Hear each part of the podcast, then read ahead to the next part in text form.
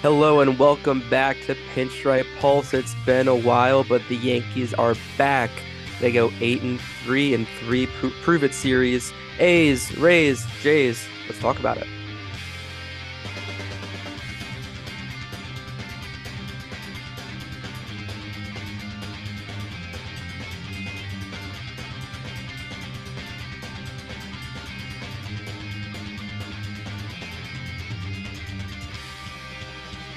Welcome back to Pinstripe Pulse. It's been a little while. My name is Liam. I'm joined as always by my friend Jake. Jake, how you doing today, man? Not too shabby, Liam. I think uh, as a Yankees fan, for the first time in a while, you feel a little bit more confident in where things are going. So I don't know. I, I didn't have that same anxiety for the first time this week that I've had all season long. Um, I don't know if that's because of the Harrison Bader thing or like, you know, Judge returning and all that. I think it's culmination of everything right now but I feel like my mood is like a lot more leveled out than it was in previous weeks. So all in all, I'm feeling pretty zen at the moment. And also phonetically speaking, uh, what was it? A's, Rays, and Jays is like a great roll off the tongue. It's amazing. And we didn't dominate, but we we got through it really well. I mean, I think we did what good teams do. Uh, the A's are not a good team, and we'll get into that a little bit. That'll probably be the the smallest bit of our rundown. The last time you heard from us, we came off of a tough fought Rays series, and now the Yankees have shown a lot of different fight. You know, there was there were signs of that fight from those previous series with Bader coming back and then Judge coming off the injured list. Um, and I, I think it's coming together where the Yankees are starting to look like a good team and competing with those top end talented teams in the AL East that they have to, like the Rays and the Jays. Um, but before we talk about game stuff, do you want to give us uh, some some housekeeping on the Yankees injuries? Uh, who's back? I guess go back a week. I mean, the last time we spoke to the people, Judge wasn't even on the roster yet. So sure, uh, yeah, that's crazy. But um, I mean, we got to start with both Judge and Bader being back. I think that has changed the entire dynamic and feel of this team, obviously, and they both look very, very healthy, which is probably the most important component of winning this season. Um, but from there, you've got good news on Stanton, and then Donaldson had some funky news where they end up with the same return date, most likely, and projected return date, I think, towards the end of May or the beginning of June. Um, Donaldson, I think, cut his finger, you know, playing with his kid in the kitchen or something along those lines. So it doesn't sound like it's a serious injury, but it's kind of one of those like ones that like, come on, you know, like what do we do with that? Um, but I'm also not concerned about that at this very moment. Although it will be interesting to see what moves they decide to make roster wise, um, because everyone's kind of playing up to par with what they needed to do at the beginning of the season. Uh, so they've got a lot of decisions moving forward from that point onwards. That being said, we also have to talk about the unfortunate news with uh, Jose Trevino being put on the injured list for 10 days with a groin injury. Um, and honestly, I was surprised by it yesterday. I didn't expect that one to pop up, but at the same time, I'm not nearly as afraid as I've been in previous weeks because they have the an enigmatic Ben Rortvedt is uh, coming back. That was a simultaneous move that was made. He was recalled from AAA. Um, so it looks like we should see him uh, pop up this series. Hopefully, maybe tonight or tomorrow. They haven't released the uh, lineup yet, from what I've seen but I would love to see just like what he has in store. I think the you know Cincinnati Cincinnati Reds series is like the perfect time to test him out too because it's a lower competition. And while it is in Cincinnati, it just feels like the pressure's off a little bit after winning these big series in a row. So I'm interested to see what comes out of that. And then we also have to talk about Domingo Germán getting suspended for uh, 10 games. What is he on game number he's got still nine left or something like that. So that really sucks. So maybe we'll see a corresponding pitching move come up at some point or another. Um, also, Luis Gil, um, that's a good one. He's actually started resuming his bullpen sessions. So maybe we'll see him at some point late in the summer. Um, am I missing anyone, or I think that's pretty much everything going on right now? The only thing I can think of is the Rodon news there. I know that's been slow oh, yeah. the past little time. Um, but I know that la- was it last week where his wife tweeted something online where someone was like, "Don't expect to see Rodon for the season," and she was basically like, "Bullshit." Um, yeah. the the rumblings are all star break is is that kind of the most updated news, but even that's not official. That's not official yet, but I am hopeful because it sounded like they had a corresponding second um, cortisone shot scheduled for last week or this week yeah. um, early on, and it sounds like he didn't need it, which means that the inflammation is going down. The first shot is working. So that's the thing with cortisone shots: either they're effective or they're not. And it sounds like this one is nipping it in the bud pretty well. And if it is something that is chronic, then it should be manageable over time. Um, so I'm not all that concerned. Um, at the end of the day, I think that we could at the earliest see him mid June. Um, but I think that right around the Star break is fine. I think that's where they should shoot for. If you can get 100% healthy Rodon at that point, you do it. And then also, we're going to get Sevi back on, was it Saturday or Sunday this week? So Sunday, yep. That's huge, especially with the uh, Domingo Germán news. I think that it's important to get a few aces in the uh, the staple. I think it's so funny that Sevi made a stink about the 11 o'clock or 11:30 start time in AAA, and now mm-hmm. the game he's going to get activated is going to be an 11:35 Sunday morning Peacock game against the Cincinnati Reds, and I just think they're building up for it. That's why they gave him the start. That's Eastern time, right? And isn't Cincinnati on Central time, or is it on it's, East? It's oh shit, yeah, they're going to Cincinnati. If it's Central time, then that's 10:35, which is even. I think it's hold on. All right, so my Yankees calendar says 11:35, so that's giving local time. Yeah. Okay, so it, it might be 10:30. Wow, it might be a 10:35 start there. Yeah. I've never even been to a college football game that early. I've been to 11 a.m. SEC football games where it is Central Time, and that's that's a lot. yeah. But that that's just very comical on uh, his end for making such a big deal out of it. That's funny. I think Cincinnati might be Eastern. I think Ohio gets Eastern time. Yeah, it could be. I don't know.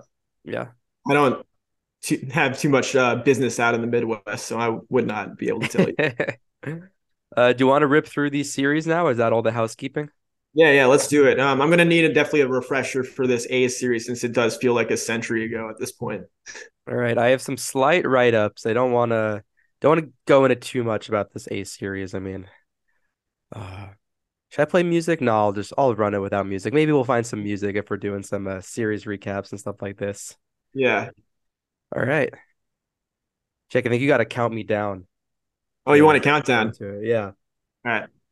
Three, two, one.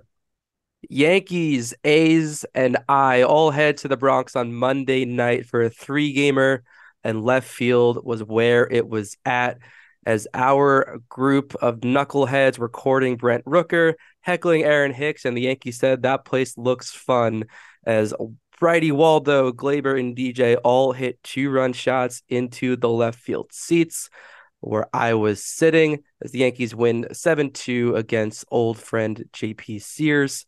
Game two was a super weird one as Jordan Diaz, the young prospect for the A's, hit three home runs and they did not matter at all. Yankees played five from dinks and dunks in the third inning. Gleyber homer, Volpe triple, IKF extra base hit. We'll hear more about that a little bit later. And the final game was a mean one on a sunny hump day Wednesday afternoon as Bader stays hot with a three run shot in the first inning. And Volpe has a mean grand slam for two reasons. One, because it ran up the score, and two, because it was the first home run that I have not seen live from Anthony Volpe. That made me a little bit sad, but the Yankees do what good clubs and better exterminators do by cleaning out the cellar dwellers of the AL. Damn. Had to do them dirty like that. I mean, they did themselves dirty, so can't fault you there. this is the worst major league team I've seen. And I've seen a lot from just going as a kid, the cheapest games you go to like low side, like Washington Nationals against the Mets, Baltimore Orioles against the Yankees, like a lot of those really bad teams. I think this was the worst team I've seen. And it's sad too because not too long ago, like we faced them in 2018 in the wild card. Yeah. That was a pretty damn good team. And it did feel like a nervous environment to be in because like the Coliseum when packed is very intimidating. Um, and they've had some fantastic players throughout the year, but it's a shame that they operate the way that they do. They've shed pretty much all of their significant payroll So, like, what do you expect to happen when you have a team that's full of a bunch of essentially AAA and AA players? You've got some talent on there. Like Brent Rooker looks fantastic. I think he's a guy that is going to inevitably be traded at some point, unless they somehow decide to, you know, pull a Bryan Reynolds with him and, you know, extend him at some point or another. Can I but, talk about him quick? Please, yeah, go by. All he, He's the nicest guy. Um, really? I was in like the third row in left field, like the Waldo, Gleyber, and DJ homers were all like Waldo was to our right and DJ and Gleyber went right to our left. Like the, all the homers were around us. So we were right behind Rooker where he was playing the whole game. Uh, from the first inning, he was having a catch with like five different kids. Like that was warm up for the inning in the first row. Um, you know, we were all facetiously being like, hey, come to the Yankees. You're great. You can come in for Hicks, talk to Billy Beane. Um, and then we started shitting on like uh, how we have running water and the A's don't. Uh, but he was the nicest man. He was chatting it up with us whenever we'd said something funny. He turned around and he'd like tip his cap. Uh, super awesome guy. So I wish the best for him to not be in Oakland seriously, because like you said, he he seems like a, a nice up and comer and a good trade piece for them, which is all they really value their players as being at this point, just assets, not winners. Dude, I mean, imagine him in this lineup. Like after the All Star break. That would be unironically, yeah, pretty dangerous. I mean, this is a guy that could potentially end top five in MVP voting, but if he stays in Oakland, that's not going to really go anywhere because he has zero support. so he's kind of carrying the weight himself, and they do have a few other talented players. Langeliers is really cool. Um, Mason Miller is going to be a stud, although I know that he's dealing with some forearm tightness right now, which is very unfortunate because stuff wise, he's up there with Spencer Strider and Jacob DeGrom. But this team really is, uh, like you said, at the bottom of the barrel or basement dwellers in the sense that like there really is no significant signs of improvement. Like they clearly have been tanking for a while to try to get to Las Vegas, which mission accomplished. Good for you. But at the same time, you've probably lost in theory more than yeah. You've lost. They haven't signed yet. They have issues. It's crazy. But um, yeah, I think this was a series that the Yankees ultimately needed because they were in quite a rough patch before that. And they were playing some really tough teams and losing with the injured players, you know, stacking up. And this was just one to kind of, you know, use as a factory reset button. And they did exactly what they needed to do. And it's the first time all season that they actually got the series sweep. And it's crazy to say that because they went longer than any other team without losing a series and they never actually won a series with conviction up until that point. So I think we saw the tides turn quickly, especially with the Bader and Judge returns. Yeah, and the Yankees did what you have to do against the A's. One by sweeping them, two by sweeping them and getting by with some of your bottom players, maybe getting some hits and getting through your relievers. Like I think the Yankees won a game. I'd have to look at it, but it was like Clark or was Brito to like Abreu to Weissert. You know, I think Clay got in that game, but they used three of their uh, Nick Martinez pitched in the game, like in that same game. So the Yankees were able to string through together like their lower end talent. I mean, Hicks, I didn't even mention him in game one that I was at, but he hit the shit out of a ball like a laser to right field um, that we just hadn't seen. And I think um, Hicks has kind of used that as maybe as a starting point. You know, he's not going to tear the cover off the ball, but now he's not automatic outs in the lineup now, and we'll see that in the Rays and the Jays series that we go over. Um, same thing with Volpe getting a power stroke. I mean, just alleviating some of these arms as we went through an 11 game stretch without any off days. I think that was um, a big deal for the Yankees to win all each of these games convincingly. Uh, the only one that was close was game one for about four innings. Was Sears and Nestor were both going shutout. And then the Yankees were able to turn the tides quickly because the A's have no depth. Um, they really have no known names coming into this year. And now I know Langeliers, who's been pretty solid behind the plate. Uh, Rooker has crazy numbers out of nowhere this year. I mean, he is at a 300 batting average with a 186 OPS plus. Um, you know, you mentioned MVP votes. I don't think there's a chance because the team is so bad, but he has a 1.7 WAR through a month and a half, and, and that's pretty high. Like at this rate, he's putting up a six to seven WAR season um, on a bad team, and this is a guy who lifetime has an OPS plus of under 100 before this year, and he's at 120 including this year. Who with a 190 OPS. So well, I've watched a lot of his film of late, and it turns out he's one of the uh, students of Teacher Man, and Teacher Man's the same guy that worked oh. Judge. So he's all about snapping the barrel in place early on before like he actually gets to the point of contact. So like rather than snapping the barrel out in front, he's snapping the barrel back and he's traveling through the zone a lot longer. Um, so if you watch a lot of like play by play slow motion reminds me a lot of a righty Matt Olson, which kind of checks out because they came from the same organization. Um, I think that this dude has a very, very strong MLB career. He's only going to get better. It's just a matter of which team he ends up with at the end of the day. But I mean, I wouldn't be shocked if more we see a few more like Seth Brown's also another one of those guys on talented. So they're going to pump out players like this, but their talent's ultimately going to get wasted being on a lineup that's constructed the way that it is. He's super interesting contract wise because he's pre arb right now, and but he's 28 years old because he went to college. Um, he was a, a late first round pick coming out of Mississippi State, but he was a three or four year guy. Um, and then it took him a little while to really get going to find his footing uh, in the major leagues. Um, but he's 28. I mean, he's approaching, yeah, what this year he's on his pre-arb deal of 725k. So are the A's looking as like, all right, you're a piece for the future when we intend to get good towards the end of his arbitration, or do they shift him for some top prospects now while a team's in win mode? I mean, at at this production, you know, him being a left field DH um, is a pretty solid option for many teams. So I don't know, or, also, or, do they keep him on an ARB deal because he's giving them such production at low value? Like how, I don't know. It, it's hard to get inside the mind of a team that's just trying to cut cost. Yeah, either way, I think they can get a significant prospect return out of him. It just depends on if they want to pull the trigger or not. Um, and one more thing about his numbers, you said he has a 1.7 WAR. Just to put that into perspective, we love Bryan Reynolds we were big fans of him all offseason. We wanted the Yankees to get him up until he signed his contract extension. His total war last season was 2.9. so the fact that he's only 1.2 off of that number right now and it's not even June, like the dude might end up with a five, six war easy, and that's a superstar. So that's someone that a lot of teams are going to be interested in.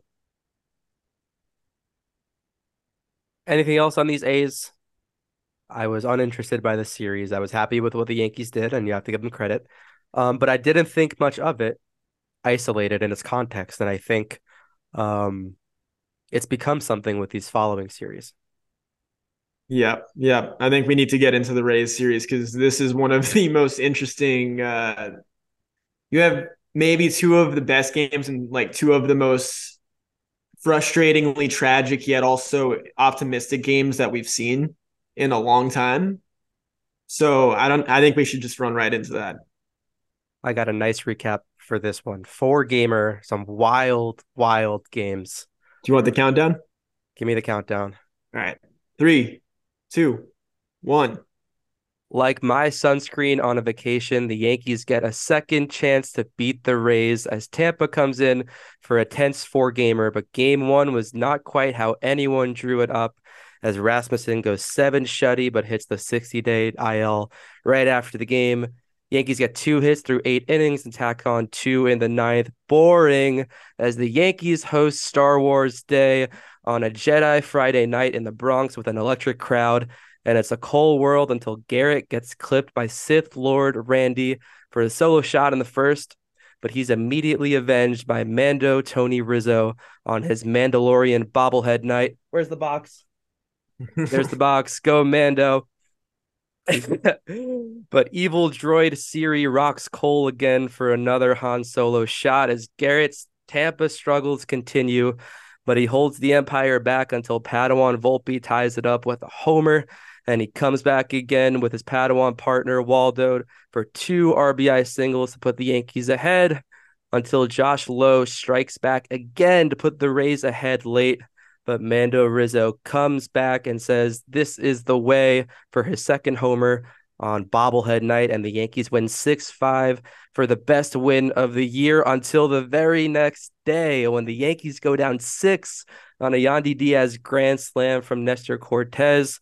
But the prides of the Yankees farm answer right back as Higgy and Judge two two run shots to cut it to six to four. And the Yankees put up a five spot in the sixth from another Judge bomb to take the lead 7 6. And Waldo comes back again to plate two on a single. The Rays fight back to make it 9 8 and battle off of Wandy in a 35 pitch ninth inning, but it's not enough as the Yankees are the comeback kings again on a Saturday in the Bronx. Yanks decide to take the lead for once in this game as Waldo and Rizzo stay hot with homers of their own in game four, but it bites them to go ahead as the Rays put up a crooked five, including a wall scraping grand slam from Walls in the fifth. The new look fighting Yankees put up another fight as Judge RBI, Volpe homers late cut it to one, but the Rays bullpen finally finishes the job. The Yankees and Rays split a fun four gamer in the Bronx. That was inspirational. he thinks the Yankees are pretty good right now.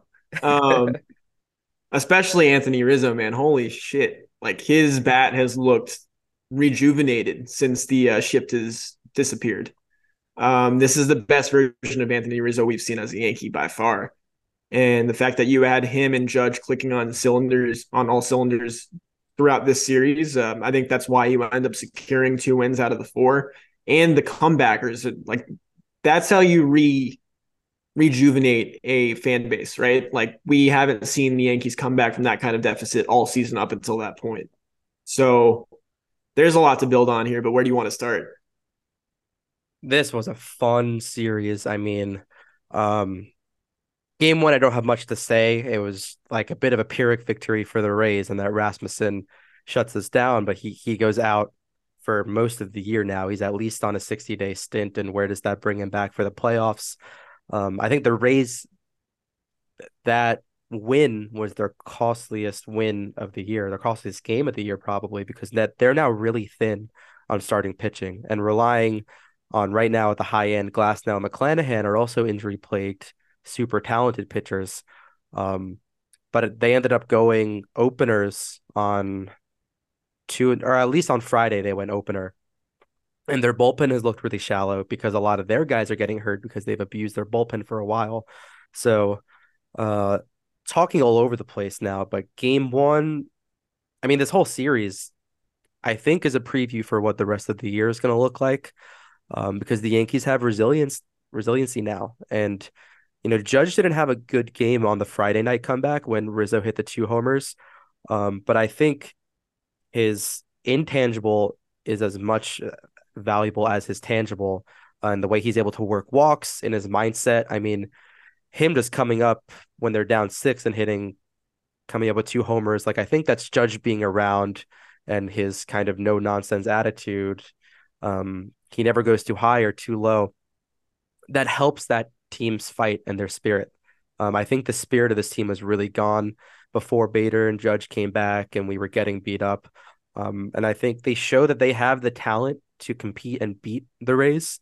Uh, the Yankees have talent that is right there with the Rays, and their payroll is definitely way above it. Um, so I think that this show that the Yankees, at least from now on, can be the best team in the AL East. And right now, it's a fight of getting to the Rays from there. And I think the Yankees can be the better team from here on out, and the Rays start might propel them to still win the East. But I don't know. I think this was a turn of the tides from turn of the tides from the Rays being this untouchable top team in the league to really the Yankees showing what they have and how good they can be.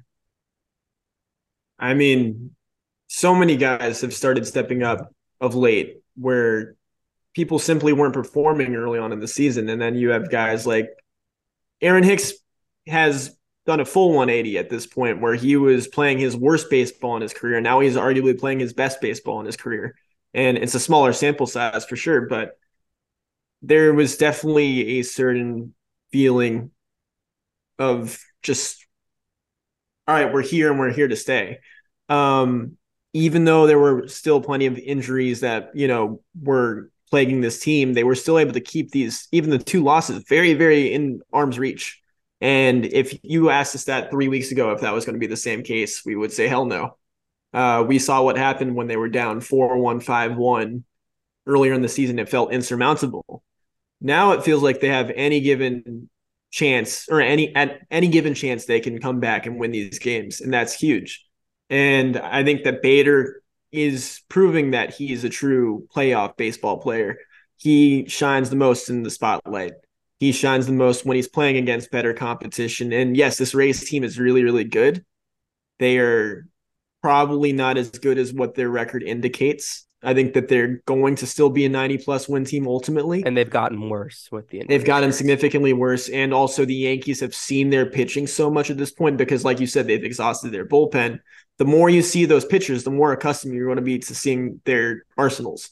So if the Yankees can get the starter out of the game by the fourth inning, fifth inning consistently, this is going to be a very difficult end of the road for the uh, Rays down the stretch and the Yankees are only going to get better by getting their reinforcements. Like when we get Sevy back and when we get Rodon back, the next time we see the Rays is what, like later in the summer.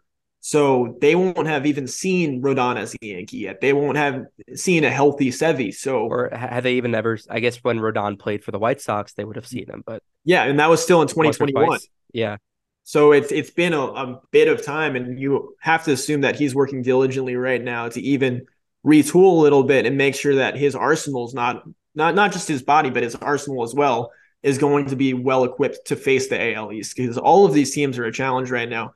I'd say I'm honestly more concerned about facing the Red Sox than I am the Rays at this very moment because yep. Yankees have already proven them, and the Orioles exactly. So there are more teams out there that I'm concerned about, and the fact that what they did in this most previous series or most recent series against the Blue Jays, they can hold their own against these juggernauts in the AL East.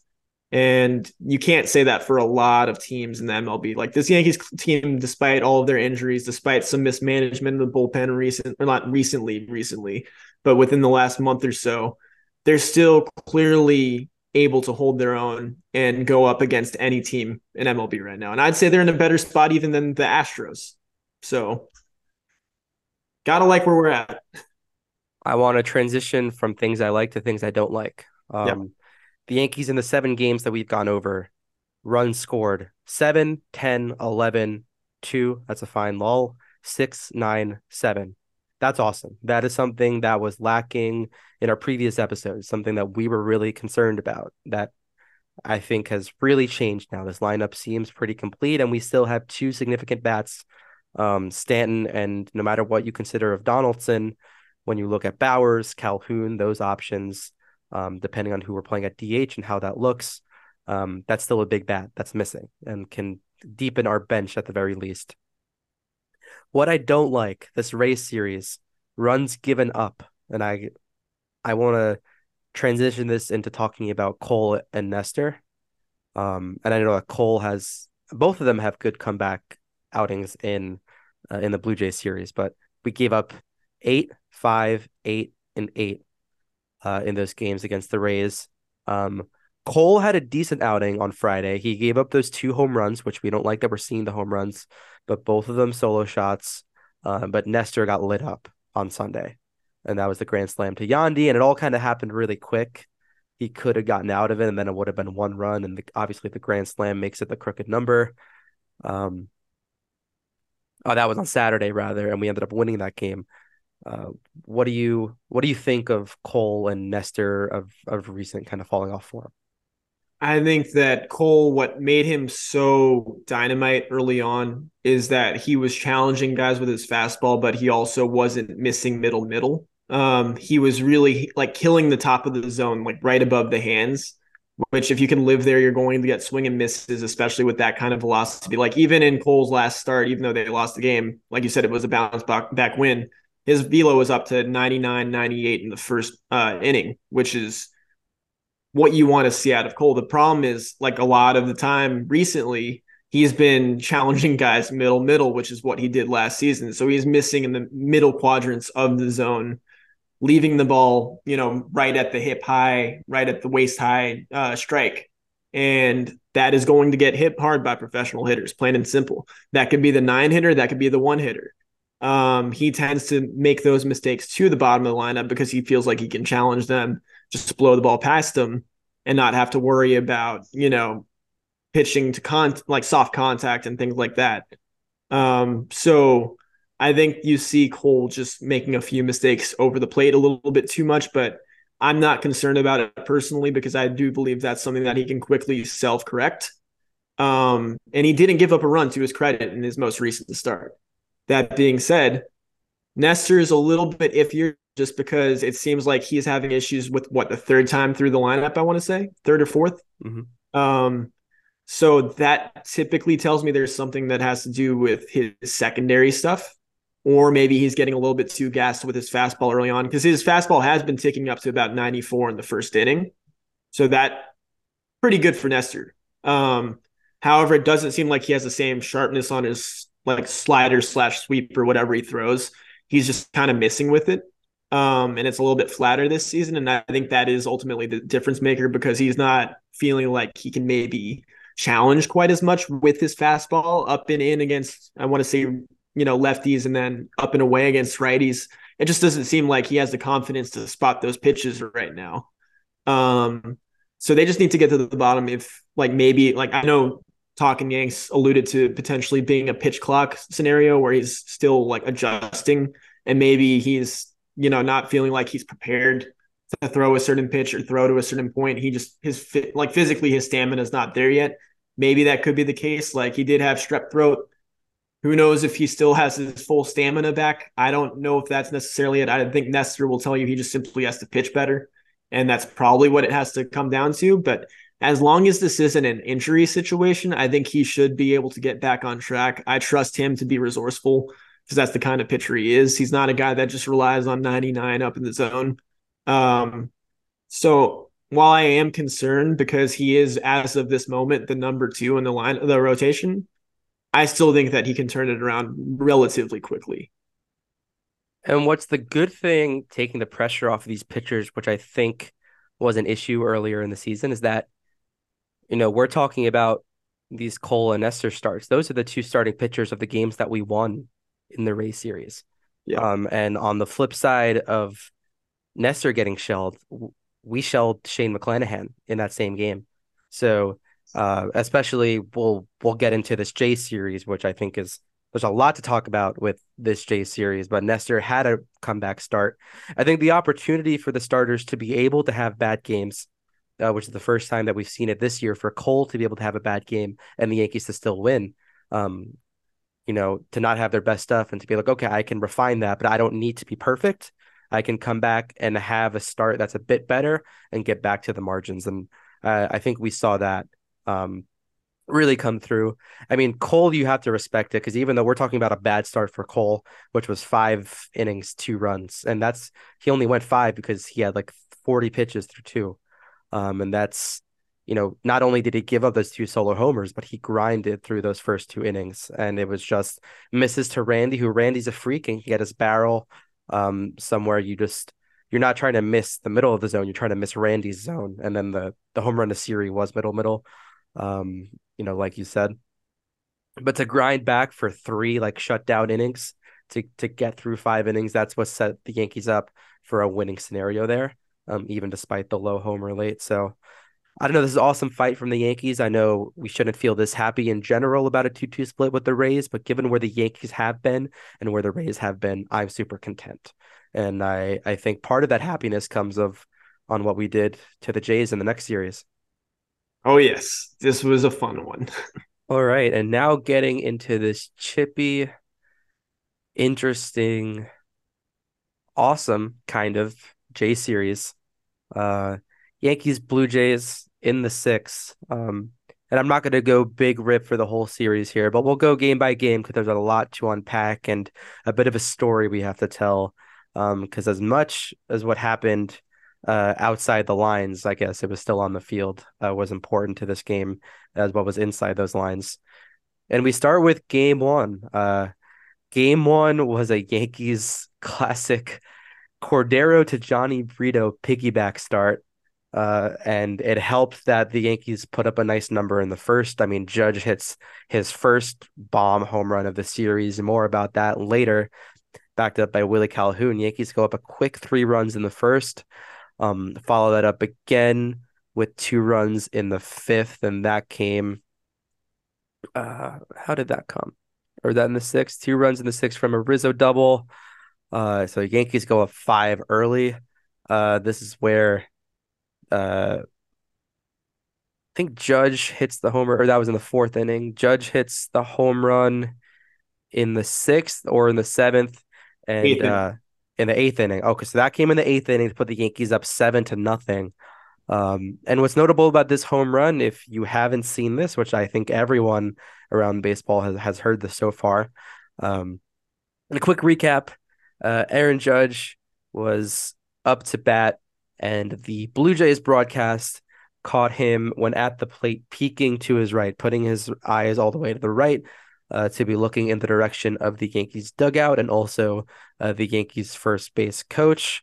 Um, and as they're pointing this out, he does this a few times in the at bat. In the at bat, um, he takes a hanging slider that doesn't slide middle middle from Jay Jackson, who is now a Buffalo Blue Jay into deep center field uh, as the Blue Jays are talking about it. Uh, that creates a whole stir after the game. The implications uh, that that has from Judge looking over. Yankees go up seven nothing. Blue Jays put up four in the bottom of the eighth, make uh make it look close in the box score, closer than it really felt for this whole game. Um, but the game was not the conversation after the game. Uh, do you want to take us through some of those uh some of that chatter and what was being talked about, what was real, what was all BS.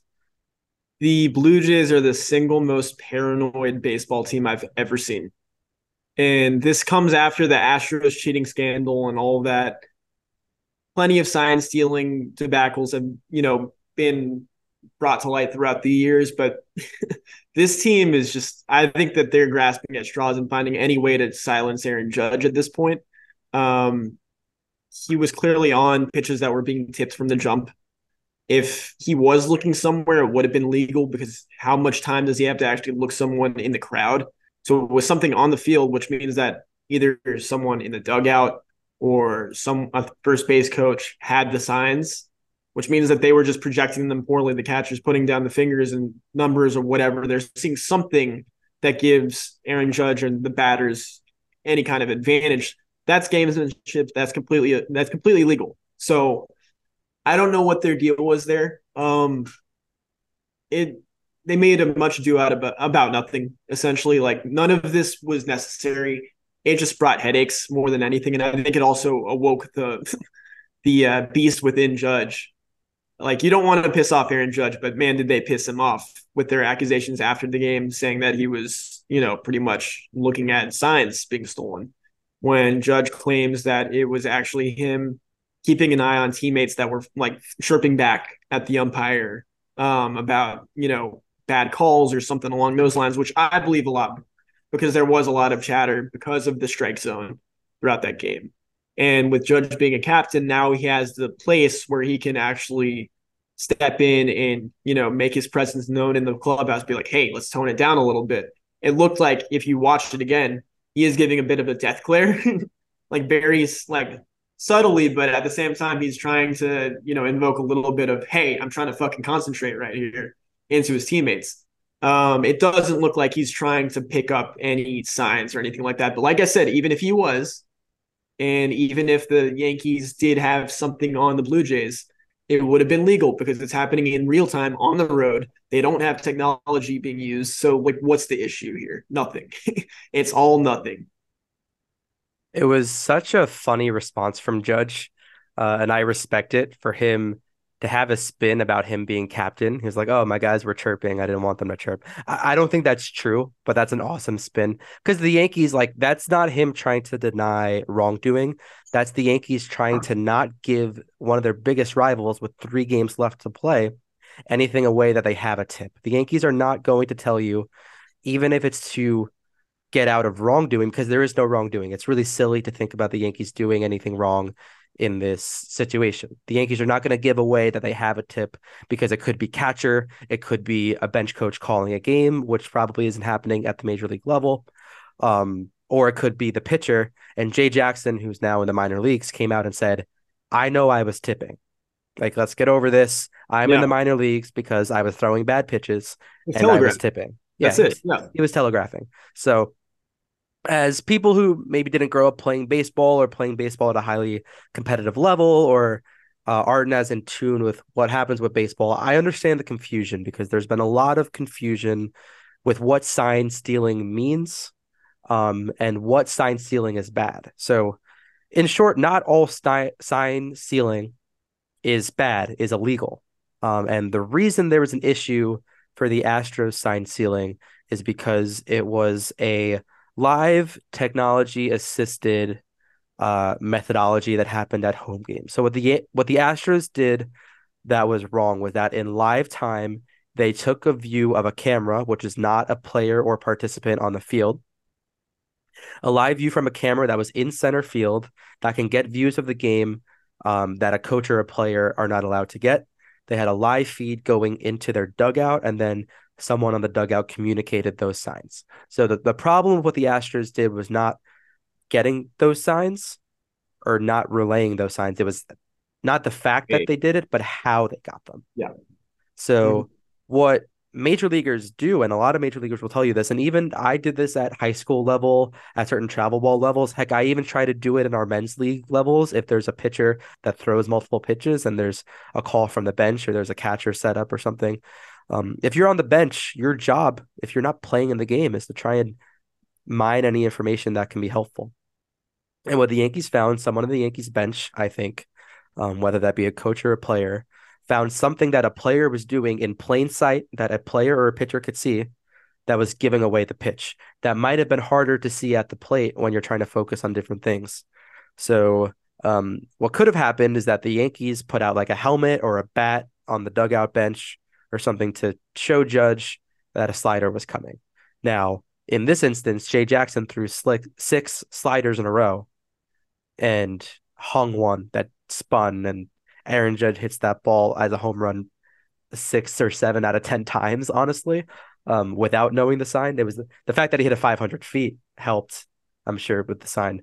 Um, but that's all fair game. That's part of gamesmanship because that is information that is readily available on the field at your own risk. That's why um, fielders and stuff like the PitchCom technology now, because runners on the bases were picking up finger signs, picking up body signs. Um, but when you're looking on the field at your own risk, like it's all what's available. I uh, I spoke to my work colleagues about this for about 20 minutes on a Tuesday morning in our morning meeting because all they heard was headline Aaron Judge cheating question mark. Uh, which so is stupid, man. Yeah, it's stupid. So what I compared it to is it, imagine you're at a poker table, um, and this is high level poker. When you're playing with your friends and someone's bleeding cards, okay, yeah, you're not gonna look or you're gonna tell them to put it away. But when you're competing for real money, pro poker players are going to know to conceal their cards. You're yeah. not allowed to go peek over shoulders. But if someone shows their cards and you can look like this and see what they have, that's fair game. What's not fair game is if Aaron Judge looked into the catcher's hand or if you had a camera over the shoulder of someone to see their cards. Yeah. You know, like that's where it, it goes beyond the sport of gamesmanship. But when someone has a duty to communicate, has important information, it's their duty on the field to, within the lines of the game, to conceal that information. Because otherwise, pitchers should call their game and they have the PitchCom, you know, like anything that's giving it away. And, and I think Jay Jackson just had a tip not on what was being called, but on what he was throwing with his glove flaring. Um, yeah. that, that's the standard tip for off speed pitches. So that's what it is. It, it's a whole lot of nothing. And obviously, we're Yankees biased, but this is what happens. And this is how we would defend any team. Like a lot of teams have had tips that have come up this year. And I think that's awesome gamesmanship. Like the Astros crossed the line because they used illegal technology that was explicitly or they they said it wasn't explicitly, but that is definitely illegal. They, put a camera in center field and then had a fucking TV monitor in the like clubhouse. Like that yeah. is so illegal. I mean, the Yankees are just using eye test, and if you can use your eyes to figure something out, then you should absolutely be doing that. Um, so it, it's just like absurd. And then on top of that, they have the whole debacle with the third base coaches. You know, um, like the Blue Jays called out Luis Rojas for not being in the uh, third base box, and which managers or which uh, first base and third base coaches are actually in there throughout the entirety of a game. Barely any in every baseball game ever. Um, so that's just a whole new level of paranoia on top of that. And then I loved the way that Boone tripped back at them in game two, where he was like, Hey, where the fuck is your guy in the box right now? Like, get, get back in there. Um, you can't have it both ways. If you're going to critique one team, the opposing team, about, you know, being in, you know, abiding by a stupid rule that no one really follows, you better be fucking abiding by that rule in the first place. And you better buck like double down on it and make sure that you're in the box, or else you look like an idiot. And I kind of like, even though we're Yankees fans, I feel like that was an objectively an idiotic move. This game too was wild because I, I understand the Jays being paranoid if they think that the Yankees coaches are going out and getting an explicit advantage. But if you look at um in soccer, they uh in soccer, they put out maps after games of players' positioning, where it basically takes the mean position of every place they were on the field. So obviously, you're going to go up and down down the field, but like where your base position was, and they use it sometimes to show teams that have really good formations, and then real like everyone kind of just runs all over the place like a four year old soccer game.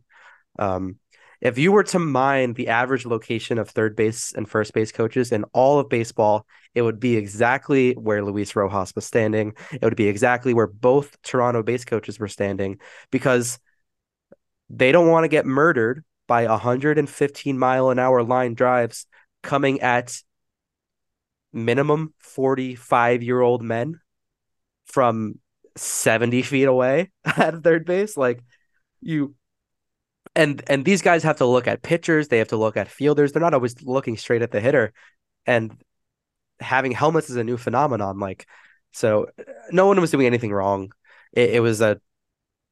I don't like John Schneider. I mean, I don't like the Blue Jays. Obviously, we're super biased in, in that sense, but they don't give us any reason to. They've been such immature assholes. I mean, there's there's debate on whether John Schneider was chirping at the Yankees bench and saying "shut up, fat boy," or "shut up, frat boy." I'm pretty sure it's confirmed fat boy. Confirmed was, fat boy. Yeah. Frat boy is like kind of funny and still super immature. Yeah. Fat boy is like unacceptable from like a 50 year old man. That's offensive. Yeah. 100%. Yeah. And it's like, how, like li- literally, I, I would go and I find myself saying this way too much for a 23 year old, but being like, how old are you? Like, what?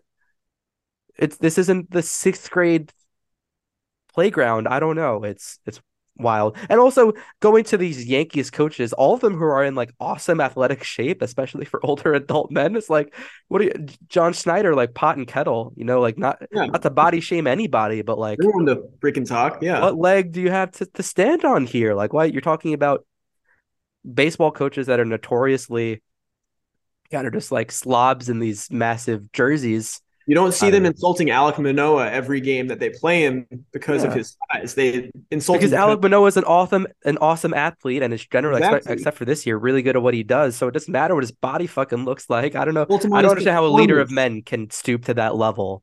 Like it's it's such a childish, childish yeah. game. hundred percent. And then I guess that leads into uh, Domingo Germán. well, that didn't help our sticky case. stuff. Yeah. So Germán, because, Germán goes three uh, three perfect yeah in this game too. And the yankees rallied to get a bunch of runs off of Gausman. like that was a really good inning. Gausman looked really good. So the yankees go up 3-0 and then domingo against the same umpiring crew that I, am hot now but i'm i'm really hot with domingo. I'm gonna rip on domingo for a oh, bit. wow. yeah against the same umpiring crew that he had an issue with last time that he was lucky to get away with. We defended him a little bit because there might be language stuff. There could be him misinterpreting he goes against the same umpiring crew that gave him an issue the last time he got in trouble for sticky stuff and stayed in. And he went out from the dugout. And I know the umpires are just saying this because they said it about Scherzer and about Domingo.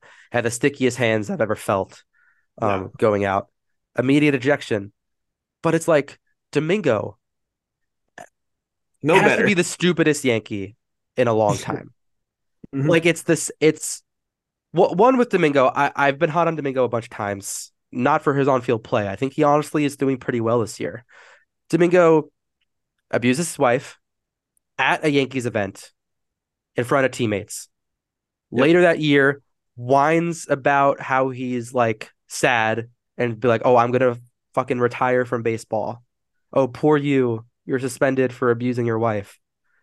Then he comes back to the team, gets a chance because of all these injuries to be like a locked in starter. Like Domingo, like Domingo is the third option to go off the rotation from injuries. And over the offseason, we would have said that he's gone, right? Mhm. Locked in gets this chance, is using substances that, if you look at the metrics, have no impact on his velocity or spin rate. So there's no measurable performance improvement other than his own comfort. Gets in trouble by an umpiring crew, is lucky to go back out, pushes the line in that game, knows the same umpire and crew is coming out, and makes the same mistake. Does After the same thing. Yep. They warned him twice. Mhm. They warned him twice. And they know, you know, he's going to check after the third. How many, like, how many times can Domingo fuck up, be given other opportunities, and screw the Yankees over by doing something immeasurably stupid?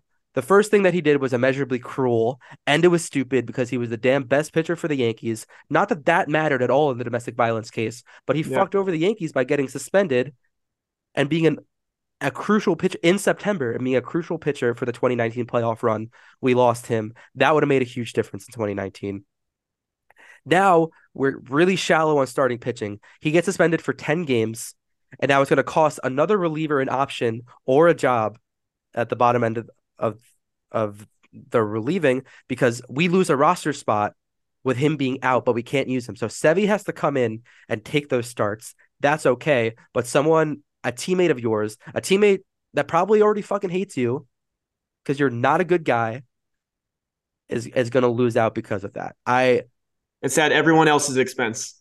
and it, it it's like immeasurably selfish. I know a lot of people have been like whatever with Germán. I I don't know. It, it seems like a pattern of behavior that is just like stupid with no with no gain for anybody. Not even Well, for him. Like, yeah. That's what He hasn't shown any like growth and maturity since Yeah. everything went down in 2019, and that's the biggest issue there. He's been given countless opportunities with the Yankees to reestablish himself and get back in good graces with everyone, and he just fails to do it consistently. Um, so eventually you have to cut ties, and I think that they're he's giving them a pretty good reason to do it now. It just sucks because, like we like you alluded to Yankees need him earlier, now. Exactly. and he's been our second or third, probably our second best pitcher Second this best. entire time. And that really is a bummer because it was something that was so easily preventable. So It's they just have so dumb. Like decisions to make. Boone and Judge were even t- to the point that they would. They were they delved a little bit into the petty shit that happened with the Blue Jays in this game too, and they talked about it. But neither of them even said a sentence to defend their teammate, and that's like that's what Aaron Boone does. Like defends his players, and that's what a captain like Aaron Judge as a captain is there for. He'll be like, I always back my guy. You know, maybe I talk to him. You know, like he he's done that with Hicks a few times, and who who's coming at the defense of Domingo? That it screwed the team over for no reason. The, shout out to the Yankees bullpen, man. Yankees went Germán. Oh, also, it fucked up Ian Hamilton. Yeah. no, awesome. I- So Hamilton has all the time in the world to to come into the game, but what what are you going to spend a 25 minute doing a full warm up? Domingo was perfect through three, so no one in the, no reliever. Like Hamilton might start stretching if Dude, Domingo mean- gets two base runners on. Like he was not coming out of the game anytime soon. sixth inning at the earliest is like what you're feeling at that exactly. point. So Ian, no one, Ian Hamilton's probably down two packs of Skittles in in the bullpen come that third inning just to get his energy up. Little insulin spike. Yeah, he comes in. He he goes. He gets two outs and gets hurt. So now Ian Hamilton's gone for what sounds like four to six weeks at this point. Yeah. So Yeah. Hamilton's really. gone. Then Marinaccio comes in. Marinaccio gives up three. He doesn't look great. but he's throwing early in the game. Marinaccio was in the fourth inning. Mm-hmm. Um, but then you're relying on 2.1 from shutdown from Ryan Weber, Clay Holmes, and Wandy to get this game. And I mean, we haven't even gotten to it, but awesome performance from the bullpen, but it used everybody. And then Aaron Judge, your captain, comes and bails you out because he hits a huge two run shut up homer in the top of the eighth. He was like, You think I was cheating yesterday? Don't gotta. I'm just gonna break your leaf in center field. uh, and then IKF finds a power stroke in right field, and that's how the Yankees win 6 3. Um, but Domingo put us in the worst possible situation for that game and for the next 10 games. Um, but credit, like we've spoken about, the Yankees' resilience here has been awesome. Web Dog has been tough as nails. he, uh, say what you want about his stuff, say what you want about his delivery, say what you want about him. He has not been an issue for the Yankees at all in the last two seasons since he's come up. Um, it's not his fault that he's typically put in for garbage time, but he's even proven at this point that he's like he's not going to blow away anyone. He's not going to overpower you, but he's going to keep a team in it. He's going to throw strikes and he's going to force somehow weak contact. He's that guy in men's league that you don't want to face because he, you see the ball so well and you just can't barrel it up for whatever reason. Um, he's just that kind of guy, and every team needs one of those motherfuckers. it's it's really like nice to see, but also like you said, Ian Hamilton getting injured. He was the uh, the heartwarming story of this season. Essentially, like he was the diamond in the rough that came up out of nowhere after going through so much adversity, getting rocked in the face by a baseball, having his jaw completely re re appear uh, re refractured or whatever. He had it all repaired, and then like gets shit from people about how weird he looks, and he performs like a god he was a godsend to this bullpen. And then it's just like brutal. Um, yeah, Domingo has put us in a really tough spot, but the way that this team has managed to persevere through that, the fact that they won three out of four this series is huge because we don't really know what the next six games is going to look like. And the Yankees get those first two of the series, uh, despite all of the pomp and circumstance that happened with those two games. Uh, but then we go into game three, which was a good one, a nail biting one. I mean, uh, Cole and Bassitt, uh, awesome, awesome showdown. I mean, Gerrit Cole has a resurgent start. He still didn't look great. Um, he gives up seven hits, two walks, nine base runners in six innings. Um, you don't expect zero runs, but uh, you've kind of come to expect it from Gerrit Cole, who fought his way uh, through six clean. And the Yankees had a good path. I mean, Cole to Clay to Cordero to King to Wandy. This ultimately went scoreless through nine into the 10th inning. Um, but Bassitt just had an awesome day, only three hits, shut down the Yankees' bats. And then Romano also had a really good ninth and 10th inning to shut the Yankees down, even with the base runner. Uh, and then the the Blue Jays just you know get a runner over in the the tenth. I mean, Volpe kind of boots one.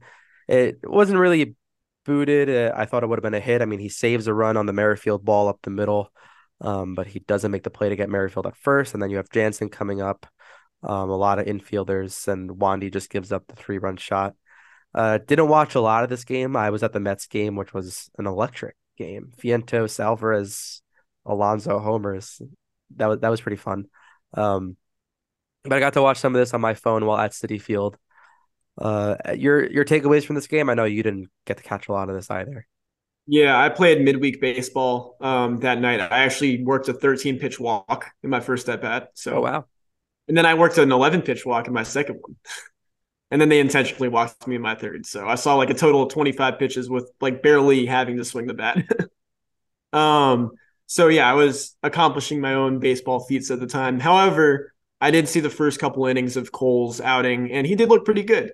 Um, he, I think, gave up seven hits, but at the same time, he was limiting damage. He obviously didn't allow any runs, so he was getting out of trouble consistently.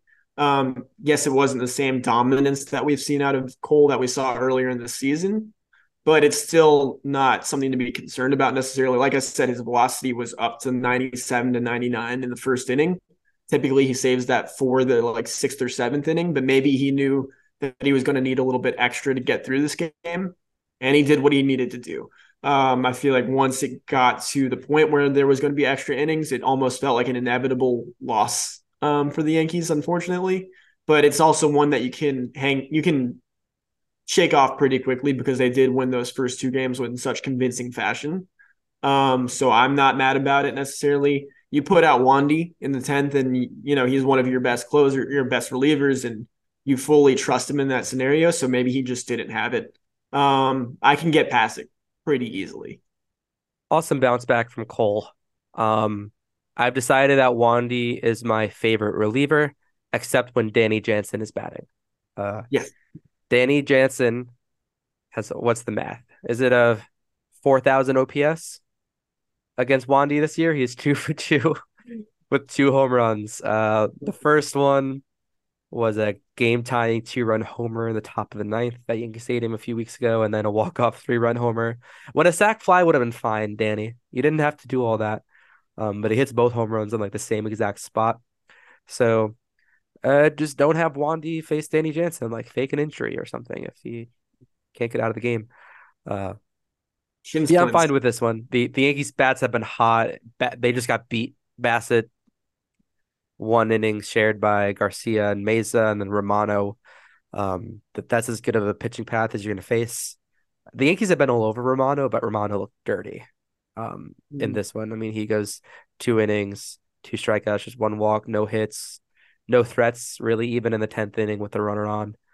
Um, so Yankees drop one, and uh, it doesn't matter too much because of how we followed up with Game Four.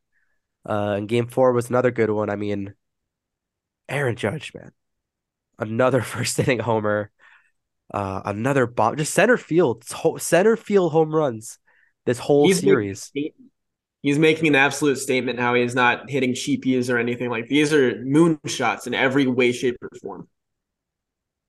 And he follows up again later with a double. I mean, Oswaldo hits a nice gapper. Even Hicksy gets in the game, late inning double. Uh, have yourself a day, Hicks. Uh, three for four. Yeah, three for four, including a double. Um, he was he was threatening. He was he was producing. Um, awesome day from Hicks. Had an RBI. Judge had two RBI. Uh, then Volpe caught caught the pole and left. Um, I really like the start here from Nestor coming back. Uh, a little rocky for a little bit, but I mean, Nestor going six innings. That's what you need. Um, and especially from Domingo screwing the team over in game two, uh, to have Cole give length and Nestor, both of them going six innings the following two days. Um, really does well. Ryan Weber again comes in solid, walking a hit, but he shuts the door. He gets out of trouble. Albert Abreu looked awesome. He had two strikeouts. I know he's he's kind of hit or miss. Uh, the Yankees go to Marinaccio for the save. I mean, right now, who's our closer? Don't care. It's working. Yes by committee. Uh, by committee. And I that's the best way to go about it, man. I I think that alleviates the pressure from Clay. I think it makes the Wandy finishes more special because you're really playing favorable matchups for him. You're playing when the when the tension is high, like against the bottom of that um the bottom of that Blue Jays lineup. Their real threat came in the seventh, I believe, and that's when Vladdy had the came in the pinch hit and he had a mm-hmm. sac fly to center. That was where Weber came in and, and shut the door. Uh, but Wandy faced the bottom of their lineup. Uh, sorry, Marinaccio faced the bottom of their lineup, not a high tension scenario. So I think that's where you save Wandy for, um, and just don't have a ninth inning guy. Just have high leverage and less high leverage guys. Play your matchups. Um, I think it's been working because I think the Yankees were kind of half pregnant with their matchup game when Cole, uh, sorry, when Clay was like their closer their go-to closer, and they would push that matchup even if it wasn't the best. Whereas now I think Clay has been reduced to in that mix of those five one inning relievers, and then you play whoever you think is best at that time and run with who's hot and run with who has the stats. So I like it. Uh, Yankees pull out another victory. They take three out of four against the Blue Jays, which is a huge, huge game. Uh, they now they're the same uh, same games over 500, but the Yankees have more wins. Uh, so that's that's all you need. I think the Yankees are still technically in fourth because of that. Um, but this is our main competition right now for the wild card. So three out of four in Toronto is as good of an outcome as you can have. What do you think of this game four? I mean, you really summed it up well. Uh, I liked a lot of what I saw out of the bullpen just in general. I didn't get to watch the entire game through and through because I actually saw the Yogi Berra movie, which was fantastic. I highly recommend any baseball fan, especially Yankees fans, go see it. Um, I think that his talent got vastly overlooked and what he did for the Yankees, especially, was underappreciated. So that's a whole different story altogether. Highly recommend the movie. Can't recommend it enough.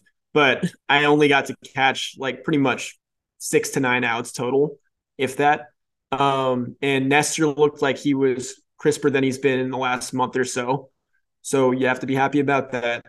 And then Marinaccio had the most stress free ninth inning that I've seen in probably the entirety of the season, just in a save situation. You know, I think that Volpe home run kind of put them in a place where they felt way more confident going into that ninth inning. Um, even though it was only it went from a one run to two run deficit, that was enough to put Marinaccio in with the like pretty much set him up for success. Um, so I think we should also talk a little bit about Volpe's start to his Yankees tenure. Um, Sneaky has seven home runs already, and that's pretty good for a shortstop in the MLB nowadays. Um, what do you think about his game so far? I am loving his offensive production. Um, his defense has been slipping a little bit, uh, but I think it's it's rookie. It's kind of the the path that you expect from a rookie, right? He has this unreal talent, so that the defense is going to play, and then hitting is going to take a little bit to get. Now he's settling into his bat, and he's making a few of the rookie mistakes in that he's rushing a bit, he's picking his glove up a bit early. Um, he's getting to balls really well, but in getting to the ball, he's not putting himself in a position to make a good throw. So he boots one in that last inning. Um, I think he's plus defensively, and ultimately, he is right now. He's playing honestly at a level above IKF because of how much range an arm he has. Um, but IKF was making those similar plays and similar errors last year, but it's because this is his floor and that was IKF's kind of ceiling or that was his his base. So now as Volpe progresses through the year, I think he's going to um, he's already a super smart player. I think it's just a few of those rushing moments where the the moment becomes kind of big on the on the defensive side that I don't love of recent. His at bats look great. I like that he's not um in the one hole anymore. Gets a chance to develop him going into the seventh spot. He's going to have a lot of runners on base. He's going to have to be pitched to, um, because I find that he gets nibbled around a bit because he's more prone to chasing. Um, but now when you have runners on base in front of him, or you have significant hitters that are hot behind him, which have been Oswaldo, uh, Bader at times. Um, even Higgy has had a pretty solid power stroke of recent. Um, you never want to put him on base, or especially if you're early, um, if you're early in an inning, if he leads off that inning, um, he's going to get thrown to, and he's been uh, taking advantage of mistakes, going pole to pole. I mean, he's had he's had ten feet from the foul pole right field homers. He's had foul pole left field homers. Uh, I really like how he's settling in. Um, and his stats are are are there. I mean, you take out those first two weeks, and he's an above league average, if not a top third shortstop um, offensively. Add in the defensive tool above average, and add in the steals, uh, invaluable. I mean, he he made a run in in that race series. He awesome. was it a walk or a hit, stole second, stole third, and then an aggressive wild pitch deal you almost give him credit for his steal there. Obviously, you can't, but a lot of guys don't take that, and he yeah. takes it easily. No, zero hesitation. Um, 13 steals, I think, which is tied for third in the MLB right now. At 100% um, too. Yeah, at 100% rate. And that's the most impressive part of it by far. He's still smart. He has one pickoff the entire season, I think. Mm-hmm. And besides that, he's been flawless on the base path. And that's something that the Yankees have lacked severely in previous seasons. So having him and Bader, two guys that can generate runs with their legs, I think it really changes the versatility of this team because it just puts so much more pressure on other teams to get those guys out. So they start challenging them a little bit more. Um, that being said, I, you talked about Higgy for a second. I think real quick uh, with yeah. Volpe, I want to give him his due. Last seven days, uh, 320 batting average, uh, 400 OBP, 1.17 OPS, uh, which puts him at a 203 OPS plus. Yep. So yeah, pretty real... solid. And that's with an off week the week before. He's still um, at a 115 OPS plus for the last 14 days. We could easily see him pop 20 homers and steal 40 bags this season. Yep. Um, that would be a fantastic rookie season. Um, but you brought up Piggy real quick. I think we have to talk a little bit about because of the Trevi injury. Um, there might be an opportunity for Austin Wells to potentially get some reps at the catcher spot coming up soon because he's been mashing in AAA. So are you a full on Ben Rortvedt conspiracy theory that he's not a real person? No, I'm not. I'm not whatsoever. I never bought into that. I, I don't know. Did you hear the uh, the rumor that Avril Lavigne died like several years ago and they replaced her with like a a replacement Avril? Yeah. And it kind of gives me that same feel. um, I don't think he's a simulation. I think that he is very much a real person. Um, and I do think that the Yankees want to get him in circulation. But with that said, I feel like Austin Wells might be the guy that they're looking towards for long term, just because his bat plays better than anyone's by far. Um, and he's what he's done in the minors at this point is undeniable. You know, so I feel like it's only a matter of time before they make a decision. Are we going to move this guy to DH? I mean, you've got Giancarlo Stanton coming back soon, so like, doesn't that block him there? Or are you going to trade away Austin Wells? Like, I feel like he's a very important piece of this puzzle but we don't know where that piece is going to fit. Yeah, I think it could be an option. Um, depends on the Trevi injury. I mean, I would still prefer, I think, at this point, um, just because catch catcher is is a position where you really want someone with experience as much as possible. I think Wells, um, if Trevi's not hitting, could be an awesome an awesome backup. I mean, I think there's a solid chance definitely that we see him in September because he's having great um, great, great minor league season. I mean, this year, seven homers, 20 RBI, 960 OPS as a catcher. You talk about Yogi Berra. That's a Yogi Berra number. I mean, yeah, Berra, Berra was putting up every year at 800 OPS back when that meant a 135, 140 OPS plus. Like I literally just pulled up Berra's page. They're crazy. Yeah, that that's what um, Austin Wells can do, and he's a career 890 OPS guy. So it's not just a fluke for this year. Um, mm-hmm. He's progressing really solidly, and especially if Rortvedt's going to be on the roster, uh, like you mentioned, that could give him some time at AAA. Um, if Rortvedt's going to be up, because uh, they want Austin Wells to be playing, and they want Austin Wells to be playing against the best players. So we'll see. I think that uh, depending on Rortvedt's health, depending on how the Yankees like him, because part of that deal was that he's really good defensively. So um, if he can be that platoon where he's also stealing as many pitches as as Trevi does, um, it all depends on health. But I mean, I like that path. I think this could be Higgy's last year with the Yankees if Wells continues like this. Um, so I don't know about this year, but there there's a chance. I mean, I'm excited for it either way.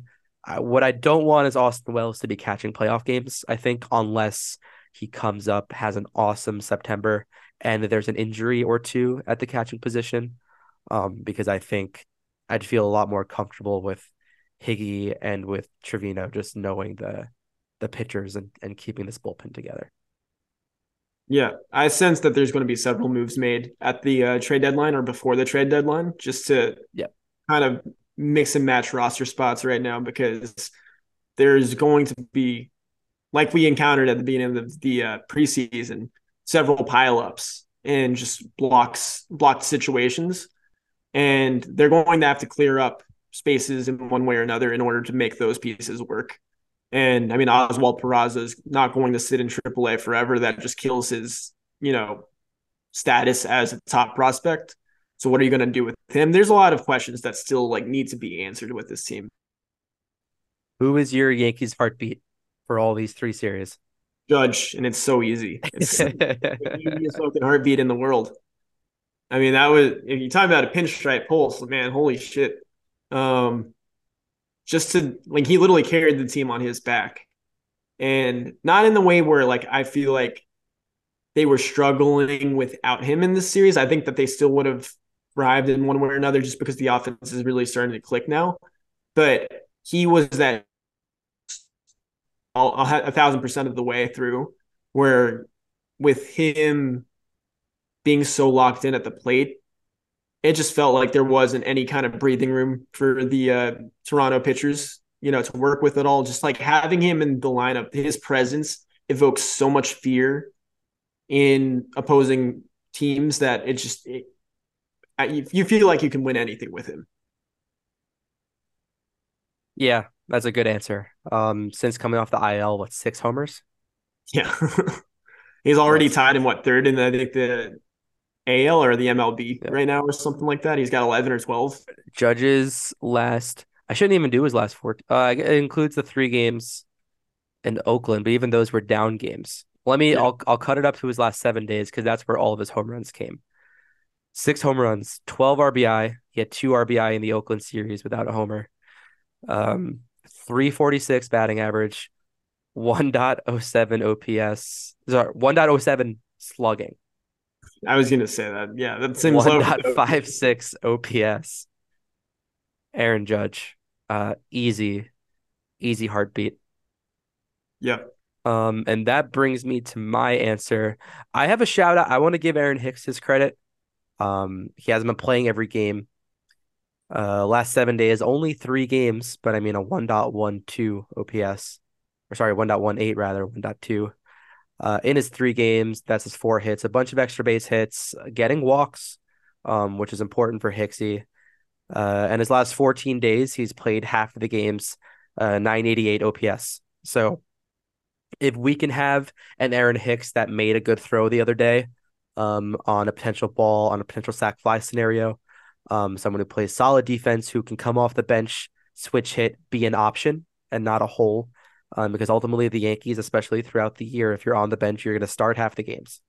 Um, and if he can do, I, I'm not expecting uh, a thousand OPS from Hicks, um, but I am expecting like a 750, you know, 700, 750, have that value.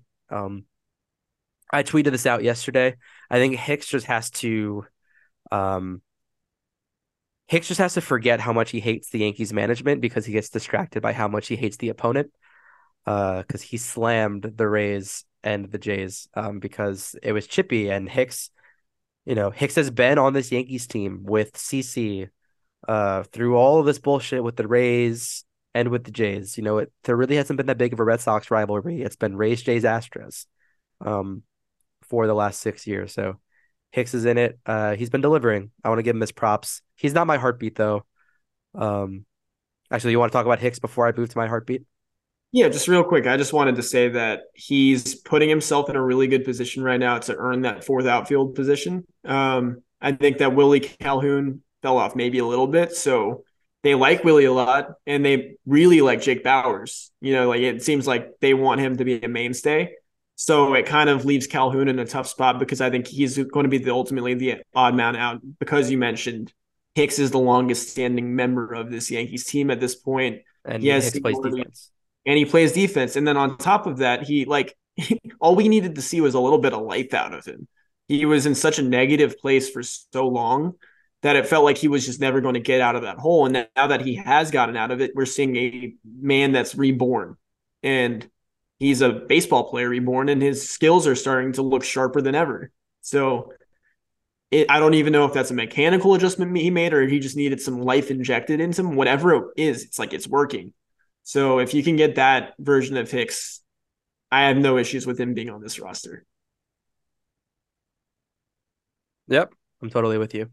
Uh. And Bauers had a tough series against the Blue Jays, and Hicks had a great one. So I mean, play play the guy who's earned it. Um, if they're both going to be on the team, you know, yep. give that time to Hicks.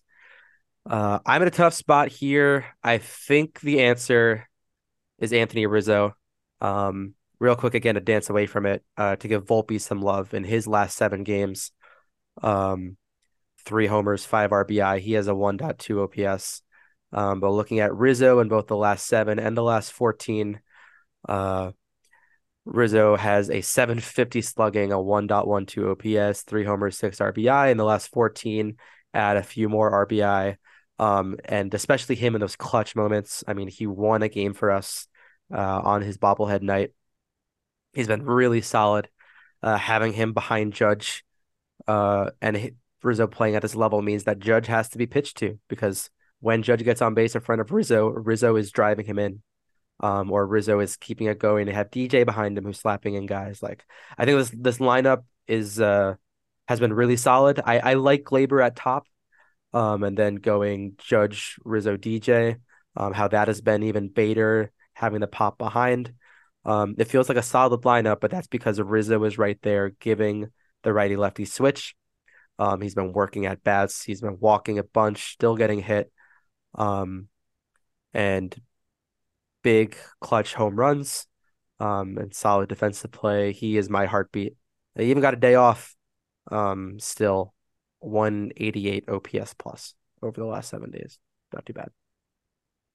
People uh, will talk about Judge versus Ohtani as like the biggest ML MVP rivalry. I think it's right now Rizzo and Judge honestly, I think that they're pushing each other every week because they are such close friends. And then on top of that, it's like they're both performing at such an elite level that Rizzo really isn't that far behind him numbers wise. Um, he might even be slightly better than him statistically if we're talking about this very moment. So, counting stats definitely right there. It's going to be very fun to see these two down the stretch do their thing. So the Yankees in you know this is a long episode and a lot of games to run through. Yankees go eight and three, like I said in the in the opening intro. Um, this was a show me stretch. The Yankees had eleven games in eleven days. Um, one against a really bad team and two against really good teams. Uh, and they survived the Rays.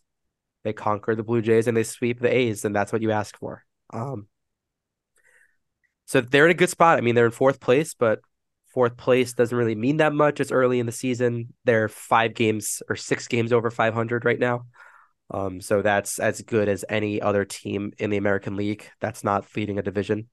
Uh, I think they'd be first in the Central and second in the West right now.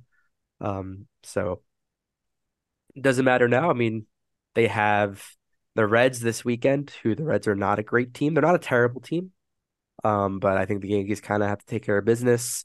Um, they might try to get cute and see what pitching paths, what lineups they can use to get through. But there is an off day coming up on Monday, so I hope they take this no nonsense series. Um, and then they have the Orioles at home next week. So, how are you feeling about the upcoming few series? I think they just need to take care of business for this one. Just get it done. Um, beat up on a not as good team, you know. Uh, hopefully Clarke Schmidt ha- comes out and has a good quality start. I think that's a big thing for him because I don't think the Reds have that many lefties in their lineup. So no, they're should, all righties. Yeah, he should fare very well then in that sense. Yeah. He just needs to do it and then he needs to translate off paper onto the field. Is uh, Votto back? I don't think so. I'm not positive. Um, I'll but check. even beyond that, like I'm not really thinking too much about this series or concerned in any way, shape, or form. They just can't pull their or take their foot off the gas at all. Um, but when it comes to the Orioles series, that's the one to really look out for because that's going to be a battle. Yeah, they moved Votto to the 60 day. His uh Damn. his injury's not going well. Uh sucks for Votto. He's always fun to watch, but yeah, that makes that makes the Reds lineup even more righty heavy. I mean, Jonathan India killed us last year, if you guys remember. Um, that was one of Clay's bigger blow up starts where he just decided to walk every. I think the Yankees were up three, and we gave a four, um, yeah. in the ninth. So can't do that because I think the Yankees also treated that as kind of a cute get me over August or late July at that point, try to win a series, and I think that um that kind of snowballed into one of the worst worst times that we've had as fans. But uh, we're positive about the Yankees. We like what they're doing. Um, a lot of the numbers are there. Uh, the bullpen has been solid. I think we're getting starting pitching back. We're going to see Severino on Sunday, um, and we'll see where we get from there. But they're at a good trajectory. They they went through tough times and they stayed above water. Um, and now they're winning their due with with their healthy guys back, um, and even more to come. Uh, I mean, Donaldson, Stanton, Sevy, and Rodon are stars of baseball.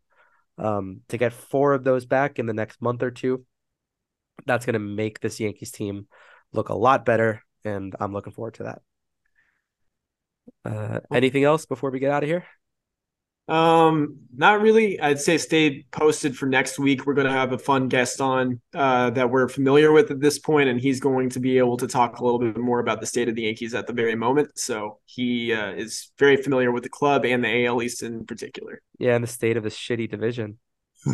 I mean, shitty is obviously a misnomer. I just hate it, but it's the best division in baseball by far. I mean, I don't, I can't tell who to be afraid of. Yeah, I, I'm honestly like concerned with the Red Sox. I think Me too. At this point, the Blue Jays are like, oh, okay, they're whatever. Yeah, yeah, they no, beat us earlier in the Blue Jays, season. Blue Jays. We've seen them so much at this point. The thing is, like, by the time we see the Red Sox, I don't know how far off that is at this point. We we've gotten through our Blue Jays and Rays part of the of the early season. Be Yeah, prepared. This summer is going to be Sox and O's, a lot of them, and then we're going to see Rays and Blue Jays later in the year again. I just have a feeling Justin Turner is going to be a Yankees killer, and Go away. Stop. Give me nightmares. I saw it so vividly already. yeah, and Yoshida too. Like both of those guys are uh, no. fucking torments us. But at the same time, it should make for good baseball, and I still think that our pitching is going to line up better than theirs, all in all. Um, so it's just a matter of winning these games against shitty teams or like not as good teams, and then also taking these series against the AL East and not just trying to win two out of three like they did. I think that was their approach early on in the season is just try to win two out of three consistently, and they didn't really care how they did it. Now it's more like I feel like you need to have the commanding victories, which we saw a lot. You know, even in the split against the Rays, like we saw two commanding victories, and then we saw three commanding wins against the Blue Jays in this series. So that's important to me. Just keep on continuing to be the most dominant version of yourself. Keep on keeping on. Keep on. Um, what do we think? We think Rortvedt gets the start God, I hope so. today. Because if he goes today, Is Ashcraft pitching today? He's good. That's a pitcher like if you're looking to trade at the deadline Oh, for someone, lively. I would try to get Graham Ashcraft. I think we're missing him. Are we? Yeah, right now it is uh, Clarke and Lively. Yankees don't have a starter announced. I think that's I think that means they don't know who the opener is for Brito against Yeah. Weaver. Um, and then Hunter Greene and Sevi on Sunday morning.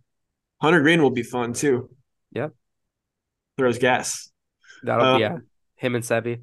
We'll see yeah. how uh how excited or excitable Sevi is at eleven thirty on Peacock on a Sunday morning. I'm sure he'll be ecstatic. Yeah. So Rortvedt, if if we're looking at, you think he only plays? He probably starts on Sunday, right? Go Higgy for the next two, or well, Higgy's already played two in a row, right? Yeah, I think so. So So maybe Rortvedt tonight. that'd be fun. That'd be very fun. They should be releasing it any moment now. I feel Yeah. like 4 p.m. It's a four ten game on Saturday. So would they play? No, but then it's an early Sunday. So I don't think they would play Higgy. Mm. So Rortvedt might get two. It might be Rortvedt, Higgy, Rortvedt because Rortvedt caught Sevi in his last Oh, start.